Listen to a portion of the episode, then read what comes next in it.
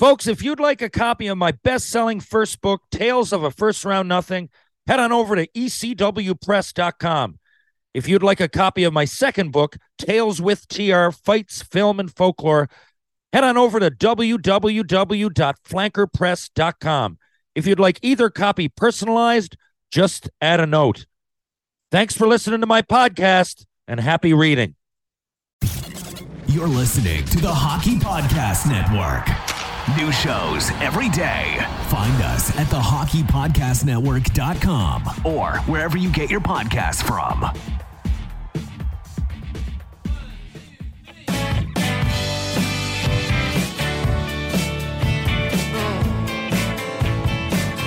Yeah, I thought I was strong. I was wrong. I was misguided.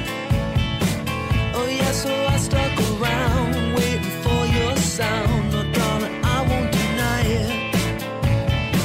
Yeah, so I rang up a friend. She said you'd run off again to where you haven't decided. Yes, Susie says it's my fault. Tell what I'm insult. Hello, ladies and gentlemen, boys and girls, welcome to Tales with TR. I'm your host, Terry Ryan Jr. It's great to be with you. September. Almost over. Wow. That was quick. Which means school's in full swing. Seasons are changing in a good way. It's not too far into the wintry coldness of it yet. I really like September and October. I don't mind. I like the changing of the seasons as much as I complain. I do like the changing of the seasons, and I'm glad I live in a place where that gets to happen. And appreciate all kinds of weather, you know what I mean? Yeah, school's back in full swing, and the hockey season's up and running. At least the exhibition season. And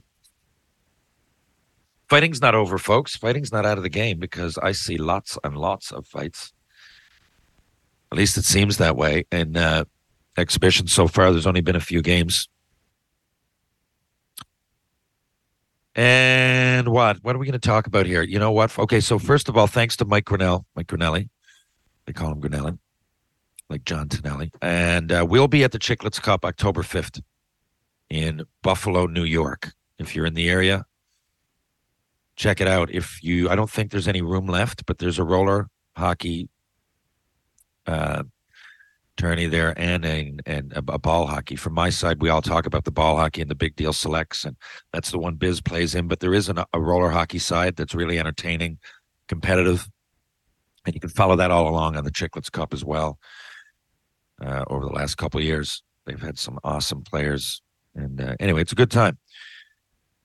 I'm going to start today with some music because I get a lot of people that inquire about music, my music choices, and good, bad, and ugly. But, you know, I don't really talk about it that much. I mean, music is as much a part of my life as hockey, if you can believe it. And I probably spend more time absorbing music.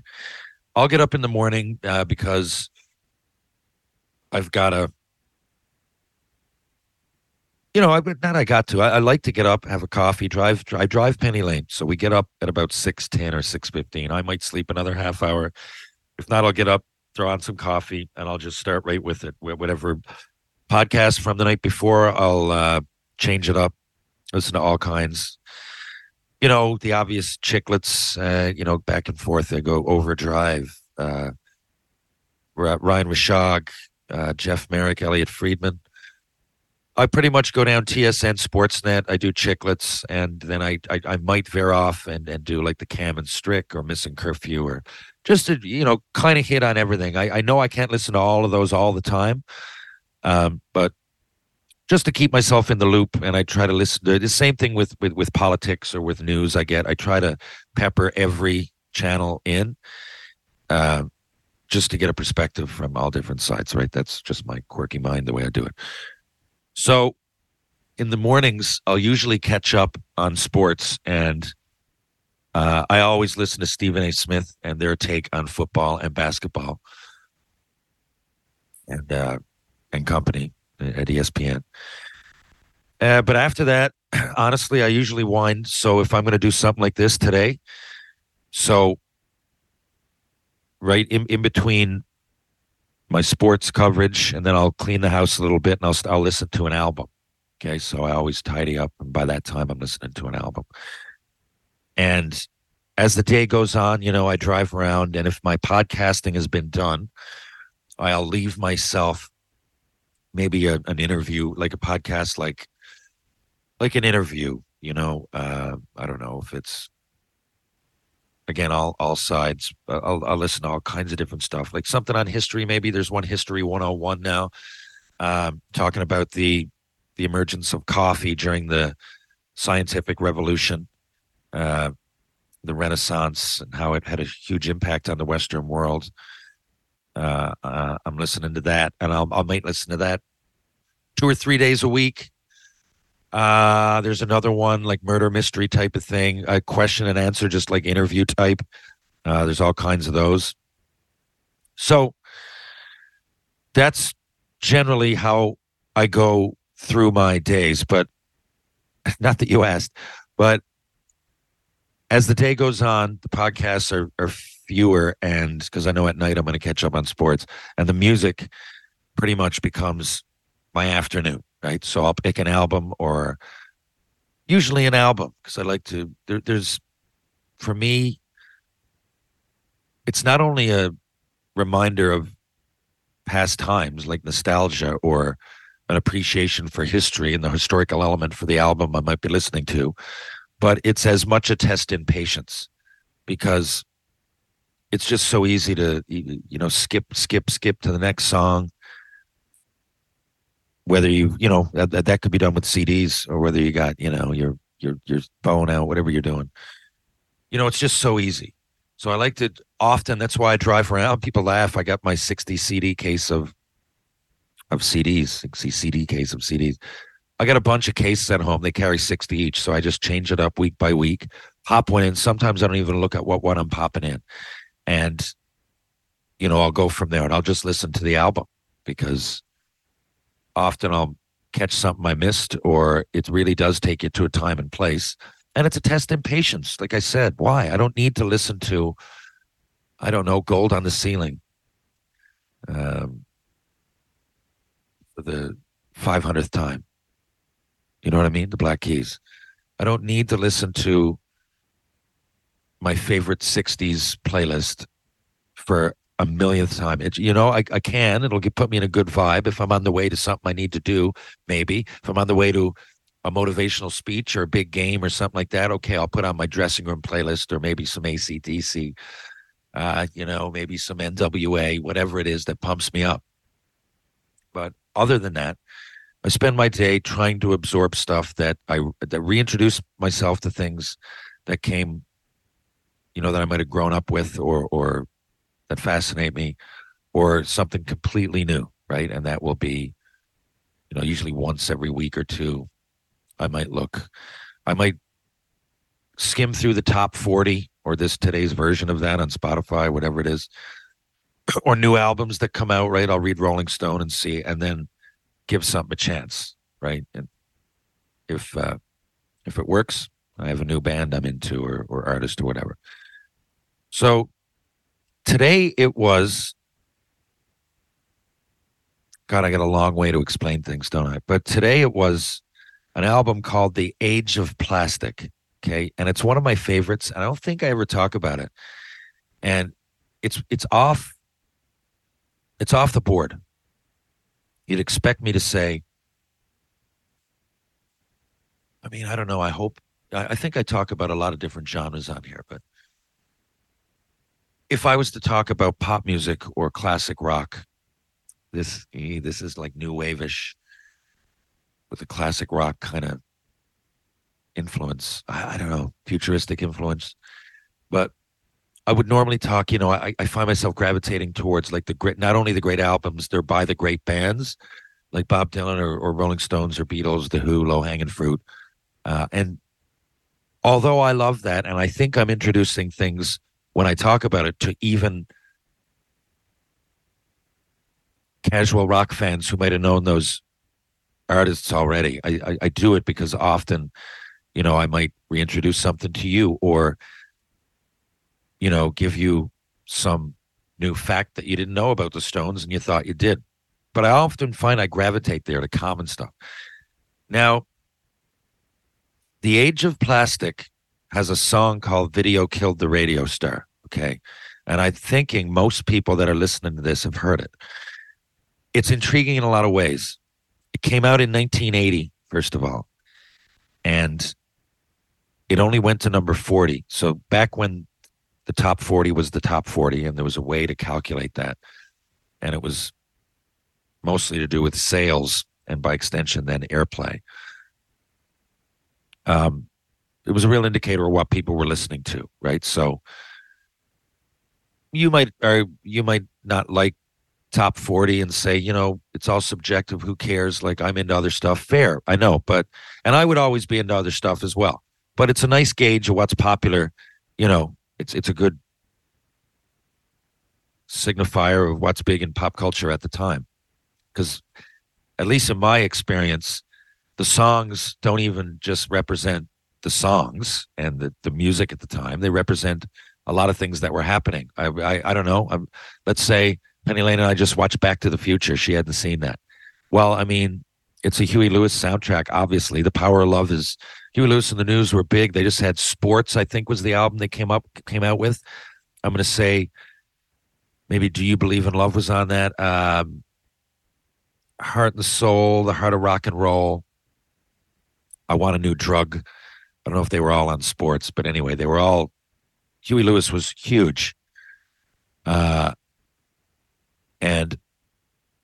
when did in Back to the Future, it happens in 1985 in the movie. I'm going to guess the movie was 86 or 87, though. Whatever it was, right? The release and everything, you know, there was the McDonald's figurines, there was Huey Lewis, The Power of Love, right? That was on the trailer, and you heard that, and there was a tie-in, and then the album would be released, and then the movie would be released.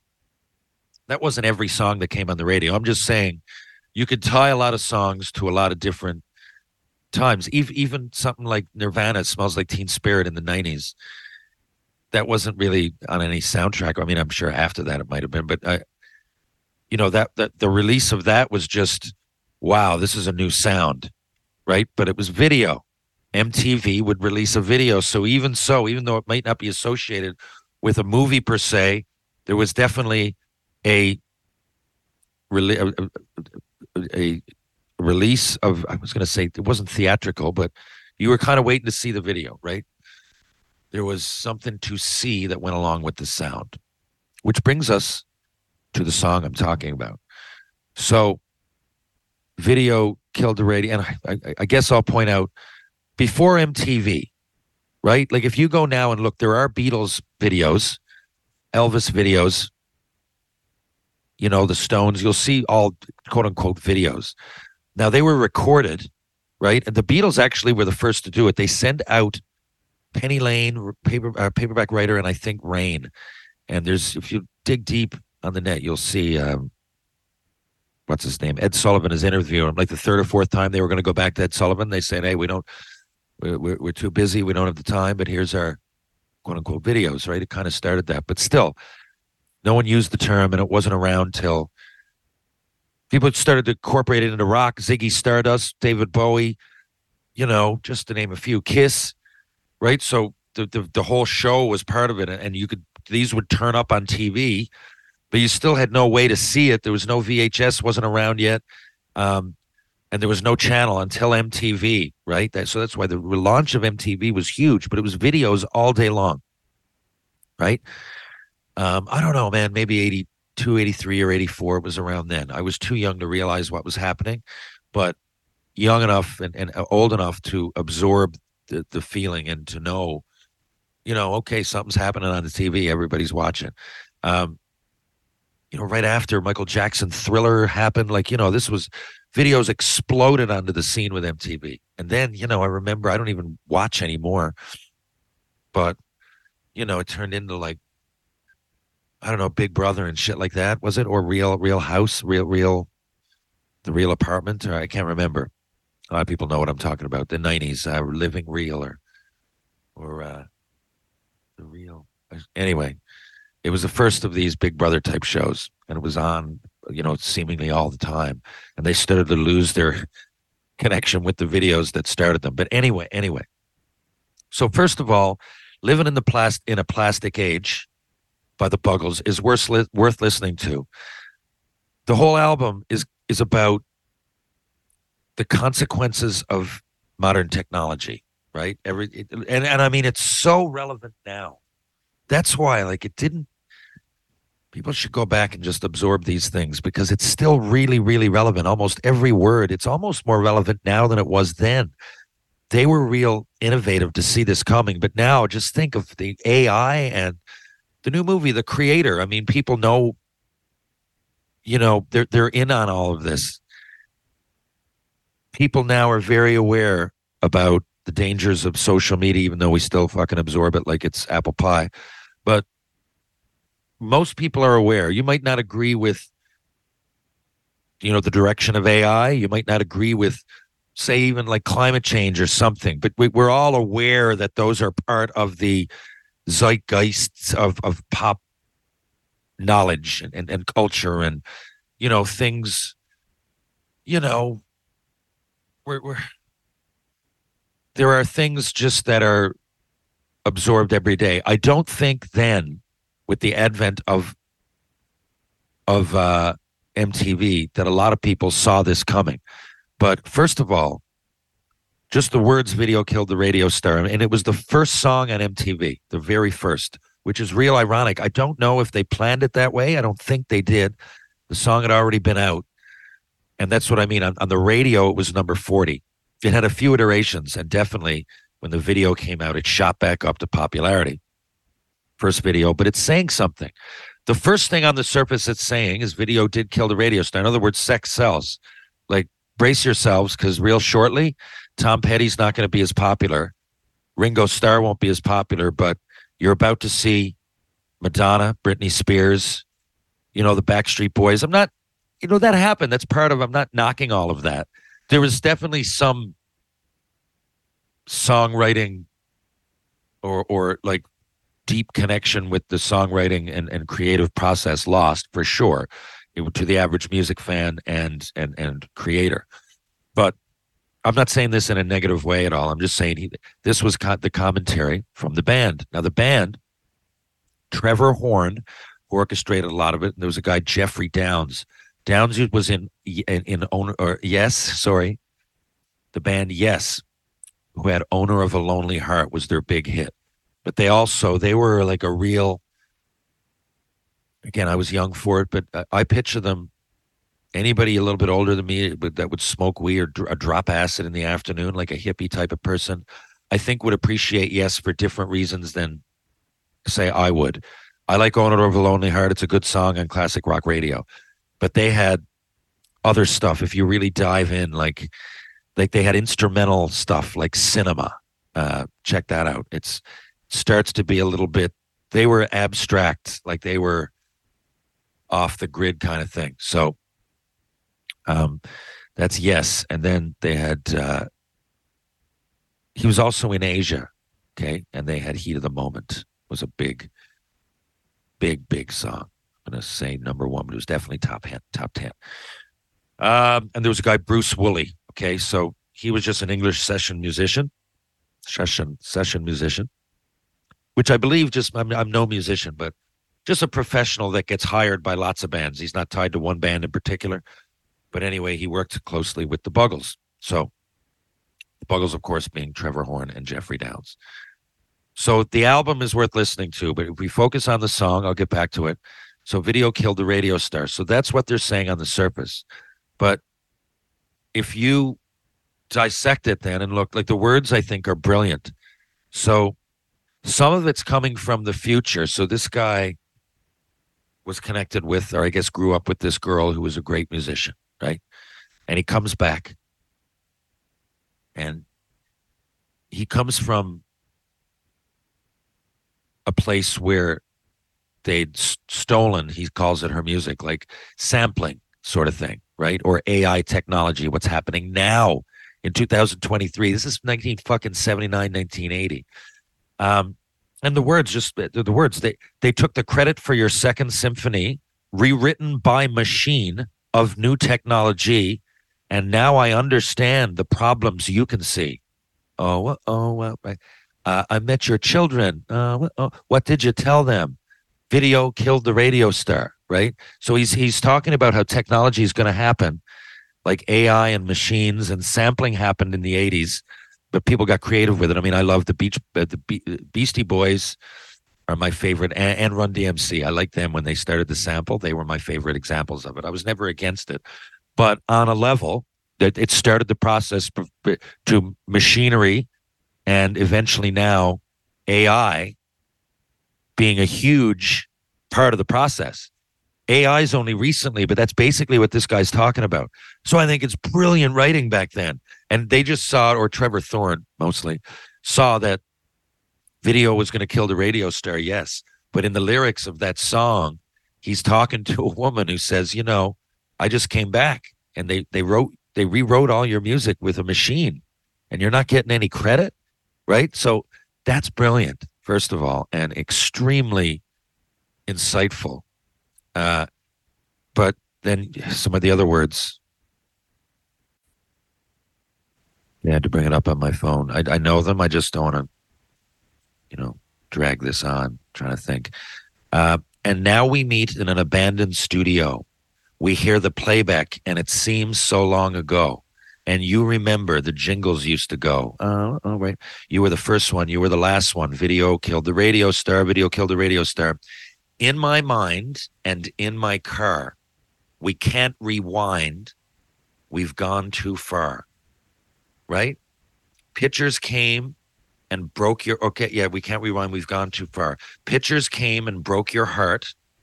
Put all the blame on VCRs.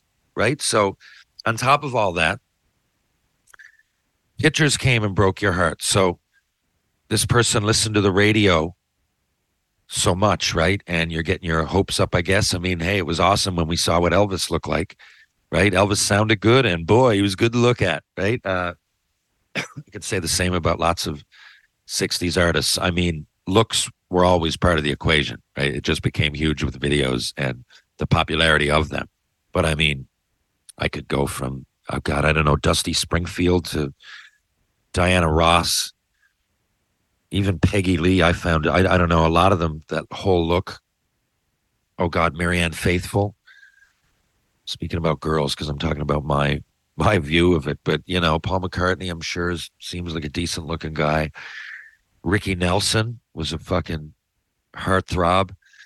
It was always part of it. But, you would often hear the radio first and never, you wouldn't find out what someone would. I mean, I can't speak from experience, but... think about it, the 50s or 60s, right? So you would hear the song first. So in this case, right, in my mind, in my car, we can't rewind. We've gone too far. Rewind was a new word. In his car, you would never be able to rewind. Now you could. A few years later, you could rewind the tape. But at that point, you couldn't. It'd be on the radio, right? It was like a movie. You go to see the movie. You couldn't rewind it until VCRs came along, right? Pictures, but then pictures came and broke your heart. In other words, well, I know you like Don't Do Me Like That, but this is Tom Petty, not Elvis. This is what he looks like. I don't know. I'm picking on Tom Petty. I just don't consider him like a heartthrob kind of a guy. But, here it is. This is who I don't want to pick on people, but there's lots of musicians that are less than desirable to look at. Now here they are, right? All the blame on VCRs. VCRs was like almost futuristic in itself. That was just coming out. But anyway, then Video Killed the Radio Star. It's not only the song, the album, The Age of Plastic. It's from front to back. It's futuristic. It's those sound. You can almost hear. His voice is almost robotic in some of them, including Video Killed the Radio Star. They're trying to use sounds that they thought would be futuristic, and I think they succeeded. Again, you got to put yourself in this time that it actually came out, 1970 or 1980, man. I mean, and even then, right, it was about punk, disco, classic rock, right? New wave was just coming in. thanks to, I don't know, bands like Blondie and Devo. And I guess you could say Duran Duran, right? Yeah, they were rock and roll, but all of a sudden there was synthesizers.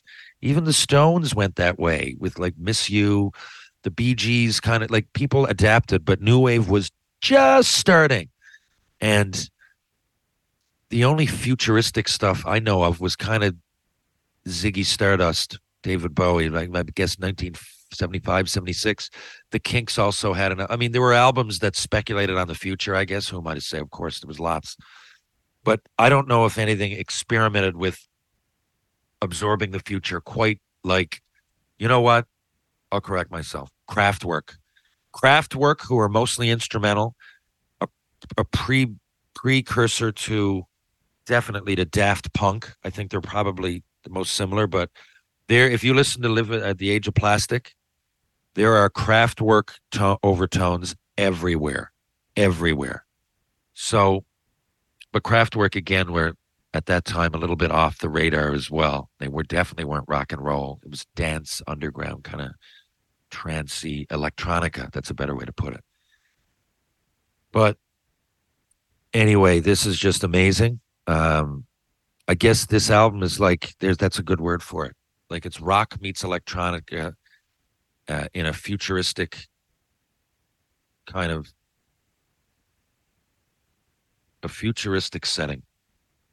And it's not just the words that are futuristic, it's the sounds. It's still, I think, sounds ahead of its time, and it's still fucking relevant.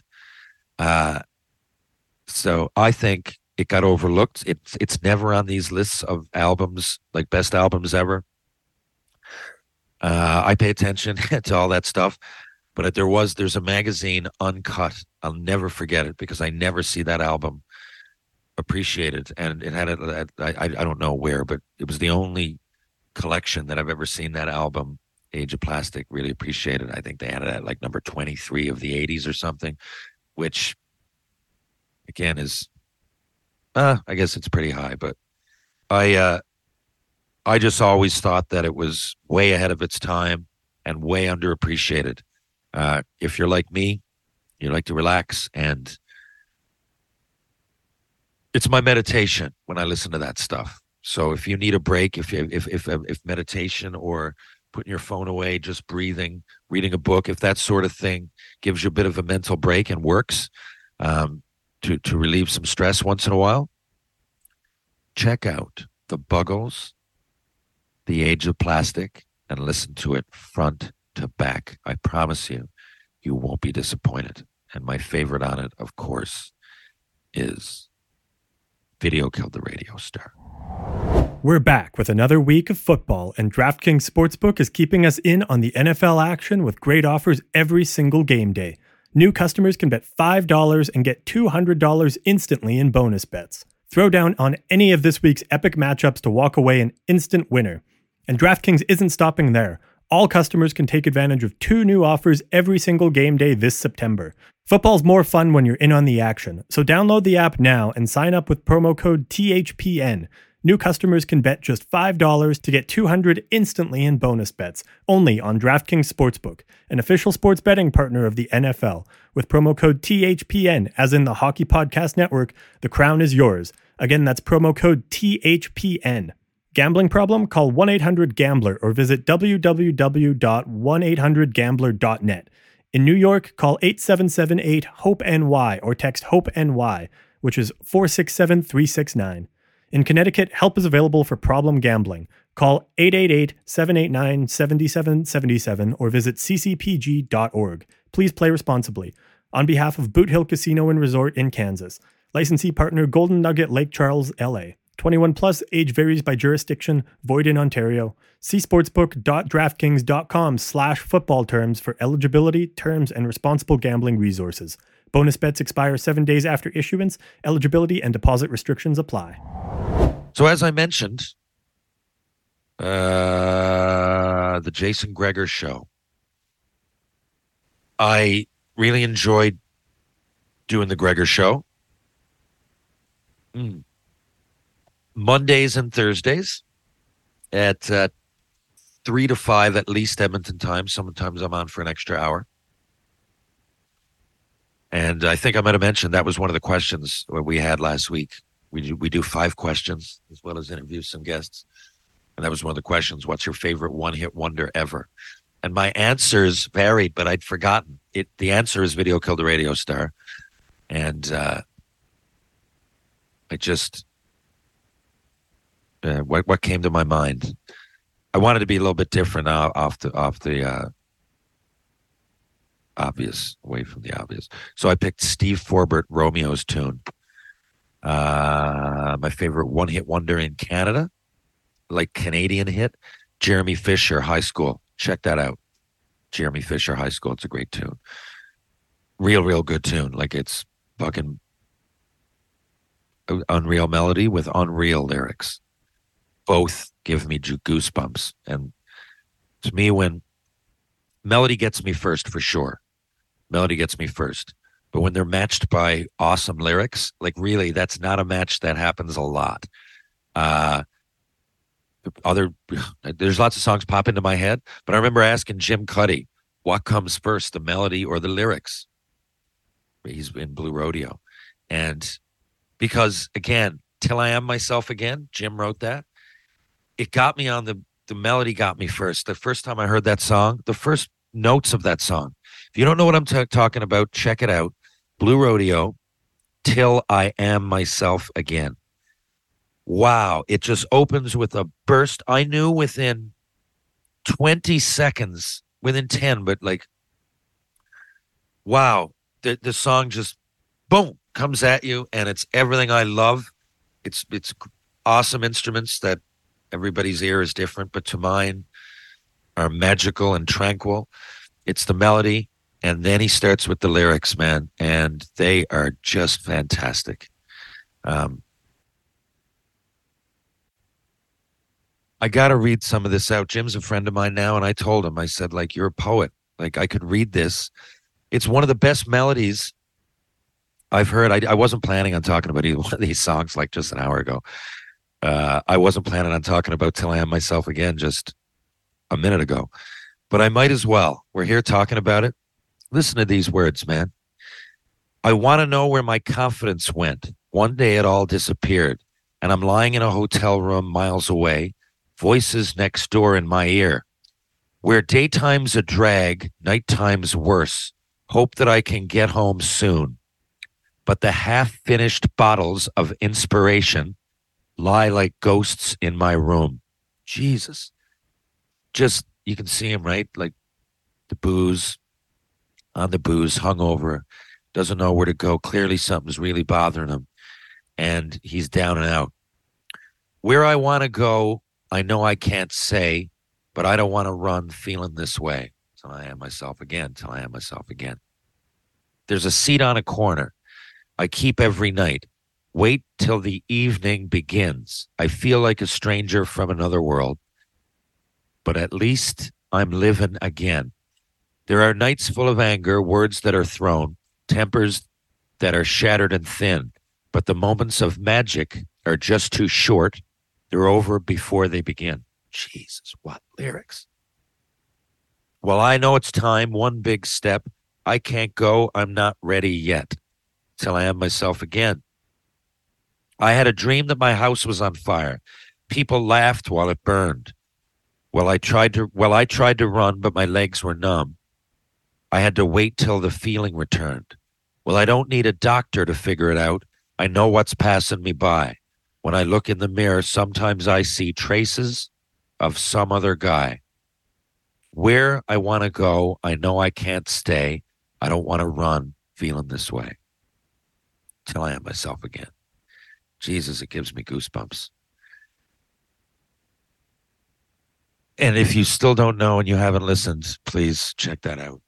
It's worth your while. And by extension, the album, Casino, I believe that's on by Blue Rodeo. My favorite Blue Rodeo album is Outskirts, and it's not even on that.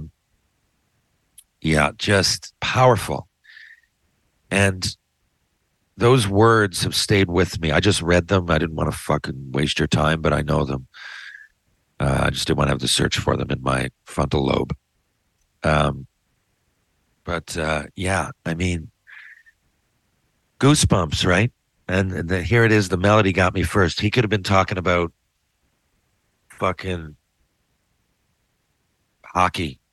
He could have been talking about, actually, that would have probably been, he could have been, honestly, talking about nothing. It could have been mindless dribble.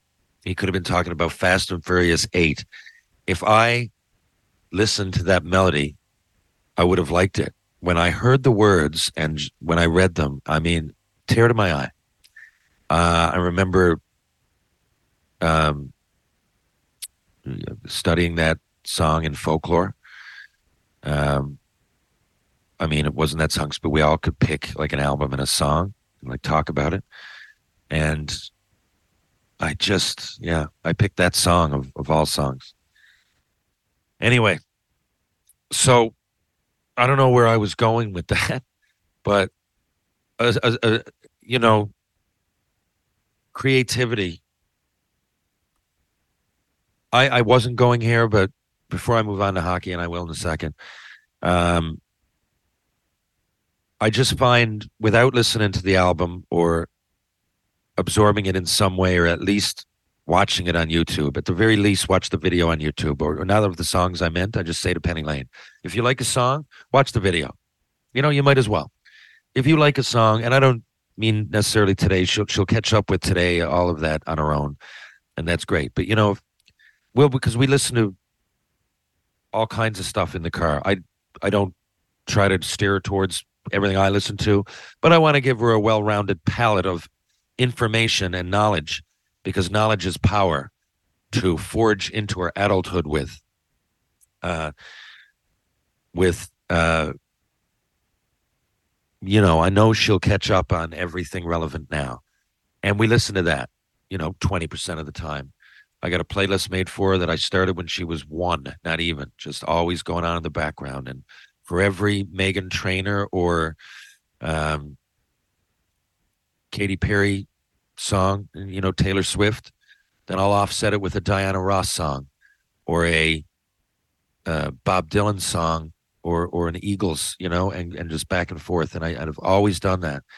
And I tell her, you know, if we're listening to these songs in the car and you like them, like, you know, you like Pat Benatar, why don't you check it out on YouTube? Just at least then you can, because eventually not every video is relevant or matters or anything, but eventually you get an idea, you know, and you'll absorb who these people were and why they were important. Was Pat Benatar the most important person in music history? No, obviously. Right. But, and we do that together, by the way, you know, part of our night is always watch Seinfeld or something, or like I said, Back to the Future. I'll go look, but your history lessons can be fun too, right? I can, because watching these movies and everything that goes, if you watch Back to the Future, right, it's impossible not to absorb the 80s. In the movie, they're making fun of going back to 1955. And if you watched it in 1986 or 87 or whenever it came out, you know, it would have seemed like a bit of time travel, but now just seeing the 1985 part, right? Oh, people, that's, I go, yeah, that's when people started to wear those, you know, or ride those skateboards. You know, Huey Lewis and the News, The Power of Love. When did this come out? 85, 86, whatever it was, you know, with the movie. And, you know, so there's, I think you can, for me, with her at least, and I think everybody should probably take a note on that. Whatever you're into, it's just, if it's music,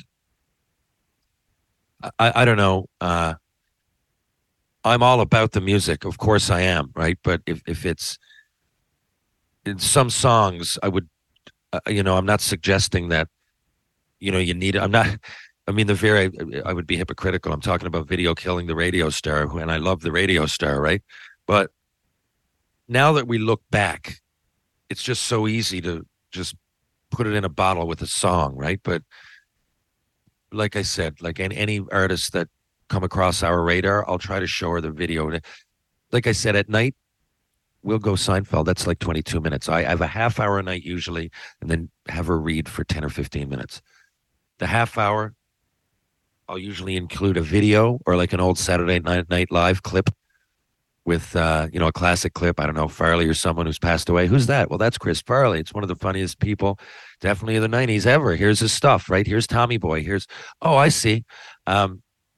So, like I said, I one sec. My cat's fucking meowing. Jesus, one sec.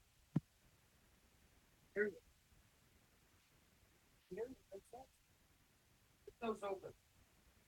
Jump in it. Oh, God. Okay. Anyway, maybe I've beaten that to death, but I don't know. I don't know what the point was.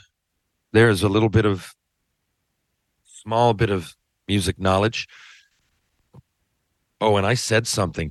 That brings me to, I hate passing on false information. And when it comes to music, I said, I don't know if it was on this podcast or Jason Gregor's, but I said that Elvis wrote In the Ghetto, one of his best songs, and he didn't.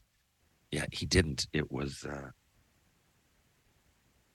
Bob. Oh, God. Now I got to see who wrote it. One sec. It was written by Mac Davis. Yeah, yeah. Elvis didn't write anything really. He's a great performer, and I love everything about Elvis. And I think they gave him like co-written credits on like 3 songs, and I think that was like, I don't know, maybe the Colonel trying to do him a solid by giving him credit. I really don't know. Don't want to speak out of turn, but I know he didn't write much. And I thought he wrote In the Ghetto, which could be my favorite Elvis song. Although it's tough to beat. What's my favorite Elvis song? I think Return to Sender. And if you like Elvis, but you don't like the dated sound, there was a new album came out, like a series of them, like 10 or 15 years ago. Elvis versus Spancox. It's like I guess Spancox is like a DJ or whatever, but they're kind of, it's Elvis, with a dance vibe to it. They're not too like they're along the same lines. Like some drums are added, and it doesn't veer too far off track of the real song, of the original song. Anyway, just a note.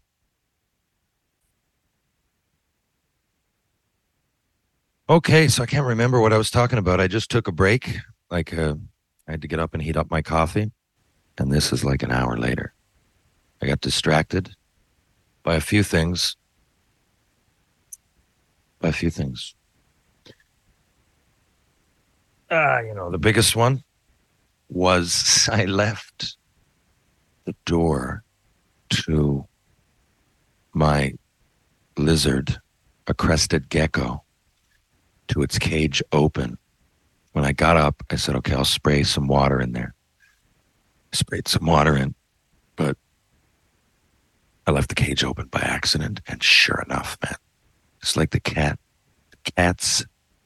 I got Princess and Oreo, two cats, and I thought they were both outside. I still didn't mean to leave the door open.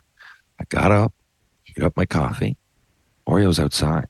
Princess was in under the bed, and sure enough, I come out. And isn't the cat right there, right in front of the door, swatting away? If I was another 15 seconds, the cat would have been in at it. Listen to me. It's like an instinct. Well, it is a fucking predator. It is an animal. Oh, it's like an instinct. You'd never know. However did they figure it out? Anyway, I still marvel at nature, even in its most obvious form. That being said, what was I going to talk about in hockey? Do you really want to hear me analyze hockey? I'll talk about hockey next time somehow. My guest tomorrow, by the way, Corey Hirsch, talking about hockey. Corey's fucking Memorial Cup winner, a member of some legendary Kamloops Blazers team, ex-NHLer. Current broadcaster. He's got a lot to say. Respected guy, former Western Hockey Leaguer like myself. And I've never come across Corey. I've played with players that have played with him, and of course against him. I hear good things, but yeah, I'm looking forward to it. I just reached out. I fucking hate asking members of the media, especially at crazy times of the year, but we've had some back and forths, and this was a great time, so he's going to come out. So I'm looking forward to that. But getting back to it, so the show that I host with Gregor, we really analyze hockey a lot. And, I mean, Oilers obviously a little bit more than the rest, but generally, like, we go all around the league. You know, we have reporters from each market. I mean, I'm on there 2 days a week. He covers all of it, obviously, all week. But, you know, we really, really do analyze the game a lot. So I do a lot of that on there. And I assume that we've gotten to this point, we being me and you, my listeners, without me really doing that much. I do like to talk about all things topical. Today we went off in a total different direction with The Age of Plastic and my love of a new age 1980 album that was relevant, I mean, half a century ago. Almost. But anyway, you know, so if you want to hear more of that, Mondays, Thursdays, and it's on YouTube, and then you can replay it on YouTube. So I think the Jason Gregor show itself is 2 to 6 on Monday, you know, all week on Sports 1440. And I'm on 3 to 5, at least sometimes 3 to 6, Mondays, Thursdays. And like I said, and it's, if I'm not on, I know Sean Brown is a co-host sometimes. Wednesday, they have a guest co-host. Mark Spector's on there a lot. Robin Brownlee, Andy Petrillo, Strudwick. You know, so there's some great hockey / sports minds with some guests. Like I said, I've had to interview Warren Moon and Henry Burris and Trey Ford, amongst others. But those have been the most out of whack for me and interesting, because I just never thought I'd be interviewing football players, let alone CFL players. No slight to the CFL. I just don't know as much about it. Although I know those guys. I mean, I know enough to know what the Grey Cup is and who wins. And, you know, I just am not into it like I am the NFL. Maybe I should be, you know, doing this show in Edmonton. And I've started to pay attention. And I know that they have a long way to go. So this brings us to the end of, what's this, 171A. And I appreciate all you guys for sticking with me. I'll be on Spit and Chiclets this week. And, yeah, October 5th in Buffalo. Shorzy comes out on Friday, just a couple days. So, and then hopefully we'll get to do a season 3. Depends on how you guys absorb this. I know the first season went over well. Hopefully the second does too.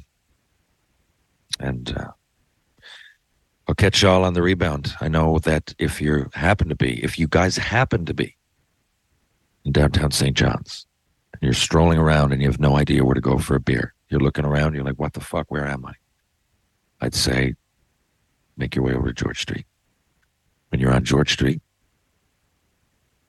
why don't you start on the east side, start at Trinity Pub, go in and order yourself a drink. Depending on what day, they might even have a nice little appetizer there for you. But summertime, they might have a market, they might have some stand-up comedy, might definitely have a live band or a live artist. Make your way down the street, though, after that. Check out Rob Roy Confusion. Maybe you're a student. Maybe it's Tuesday. Maybe you want to be part of Toonie Tuesday at Rob Roy Confusion, right? Why not? $2 for a beer? I'm in. Now, right across the street, TJ's Pub. TJ's got lots of great specials. My buddy Jeremy Barron or Summer Courtney, they'll make you a drink, and it'll be real good because they know their way around a martini. You know what I'm saying? TJ's is a lot of fun. There's some other great specials there. And I used to run TJ's not that long ago. I guess it would have been almost 2 years ago now. If you're going to go to TJ's, you're going to have one. I mean, you're going to make your way up the street. Next, you're going to come to Martini Bar. And if it's the weekend and it's at night, Martini Bar will be vibing. And there'll likely be a decent band or some good tunes. Place to go dance. You want to dance? You want to maybe check out the scene? You know what I'm saying? You're single. You want to check out the scene? Maybe head over to the Martini Bar late on a Friday or Saturday. Of course, keeping with the George Street theme and moving on up the street, right across, we have Greensleeves. And you can pretty much go to Greensleeves whenever the fuck you want to go to Greensleeves. Because Greensleeves serves beer. It serves a lot of food, a lot of great food. It serves drinks, of course, not just beer. And it usually has a live act at all hours that the open sign is lit up. And it is the cornerstone of George Street. Dick Hancock's baby that he started way back in the early 80s. Where my dad used to go, where I go. Took the amount of hours that I've put in there. It's probably more than any other bar on the planet. So, need I say more? Greensleeves Pub. Check it out. If you want to move on up the street, you're like, you know what? It's time to get a cab, but I want to have one more drink. I want to have one more drink. And I want to sip on it. I want to hear some good music. I'd go on up to the Bull and the Barrel. The Bull and Barrel right above Jungle Jim's. The end of George Street, or close to. You walk up the stairs, bypass Jungle Jim's, go up the stairs, take a right, and you will enter a music explosion. An explosion of music knowledge. You'll likely be in there with some musicians. And if there's not a band on stage, and if there's anybody on stage, they're guaranteed to be a legend. And if there isn't, you'll hear videos. You'll see videos like no other place I've been. My buddy Tino Borges runs it. And he, on top of being an incredible musician, has also an incredible knowledge of all music, not just classic rock, but we tend to focus on that. But he's a good friend. Tino and I go way back, and Tino's been making CDs and DVDs for years. Back before all this YouTube or anything, we used to make DVDs and go down there, and they would go in volumes, and I got a full volume to myself. I think it's volume number 48. And he would make them every week, and we'd go down on the Friday and or Saturday, prime up there, maybe hit the street, and then come back. But I always spend time at the Bull and Barrel because I love to absorb its drinks and its music. And the people are awesome. Check out the Bull and Barrel now. Of course, if you're in, you want to get a bite to eat, and you've already checked out the menu at Greensleeves and eaten there a few times, or you just want us to get something different off of George Street. Of course, why not just bump on down to Water Street, not far. Go to Merchant Tavern. My friend Jeremy Charles or Jeremy Bonia, they will hook you up. Merchant Tavern has great food, great people. It's a good time. Food, folks, and fun, like the old McDonald's ad. Now, of course, it's not just Merchant where I like to get a good 4 or 5 star meal. 4 or 5 star, listen to me. 5 fucking star meal. I go to Blue on Water. My good friend Jason Brake down at Blue on Water, where away from the action a little bit, take a friend or two.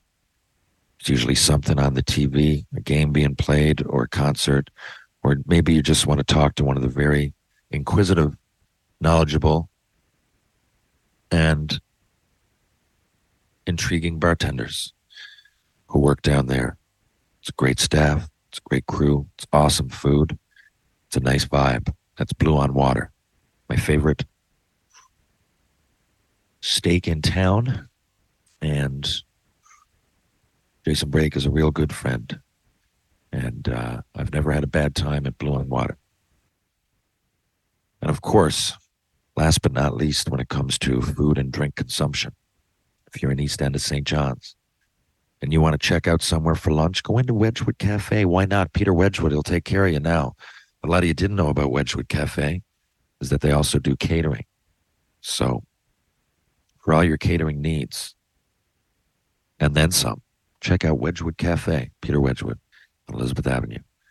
Now, how are you going to get there? You're going to drive your fucking car, right? You're going to drive your car to one of these places? Then it's got to be running. So why don't you go check it out? If you check out your car, you like to get your oil changed. I like to get my oil changed. If you like to get your oil changed and you want to go to Mr. Lube, there's two locations. One's on Cammount Road and one's on Torbay Road. Live, laugh, lube, just like Chris Sparks was getting married this weekend. Live, laugh, lube. And love, Sparky, love.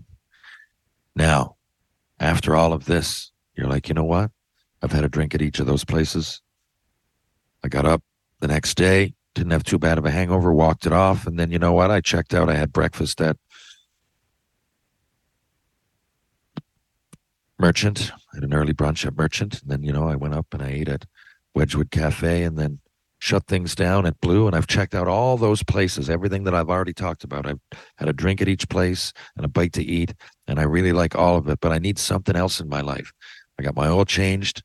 Everything's good. I need something else. I want to strengthen my body, and I want to strengthen my mind. Well, you know what I'd say to you? Look no further than Power Conditioning on Rope Walk Lane. Power Conditioning, Ryan Power, works with athletes, professional athletes, celebrities, civilians, kids, boys, girls, men, women, you name it. He's changed many lives for the better, for the positive. Like I said, strength and balance for the body and mind. Power Conditioning, Rope Walk Lane. You know what I use after a good workout? If I go somewhere like that, I love working out, but I'm getting older. And often I get bumps, bruises when I play sports. When I work out, they really bother me. So what I do is I use a Pitbull pain relief stick. The pain sticks that just don't quit. I use them pretty much every day of my life. Check it out at pitbullpainrelief.com. The pain sticks that just don't quit. And of course, after all of this, I want to take a deep breath and I want to go. I want to play some shinny with my buddies, right? I want to play some shinny. What do? I go put on my hockey gear, and then I break out my true hockey gloves, my true hockey helmet, and my true hockey sticks, because I take what's mine. True hockey. Take what's yours. This has been Tales with TR. I am your host. I will continue to be your host. And we'll see you in 2 days with Corey Hirsch. I'll catch y'all on the rebound.